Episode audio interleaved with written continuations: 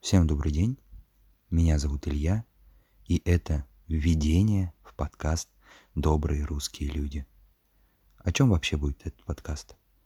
Я приглашаю различных замечательных людей, которые рассказывают о своих обычных и необычных профессиях изнутри. Кого здесь только не будет. И ученые, и музыканты, и инженеры, и много-много кто еще. Так что же их всех объединяет? Они все считают себя русскими, они все считают себя частью огромной, великой, самой великой страны, и все трудятся на ее благо. Никто из них не собирается уезжать никуда, эмигрировать. Все они считают, что должны приносить пользу именно здесь, именно в России, для прославления России и для величия России.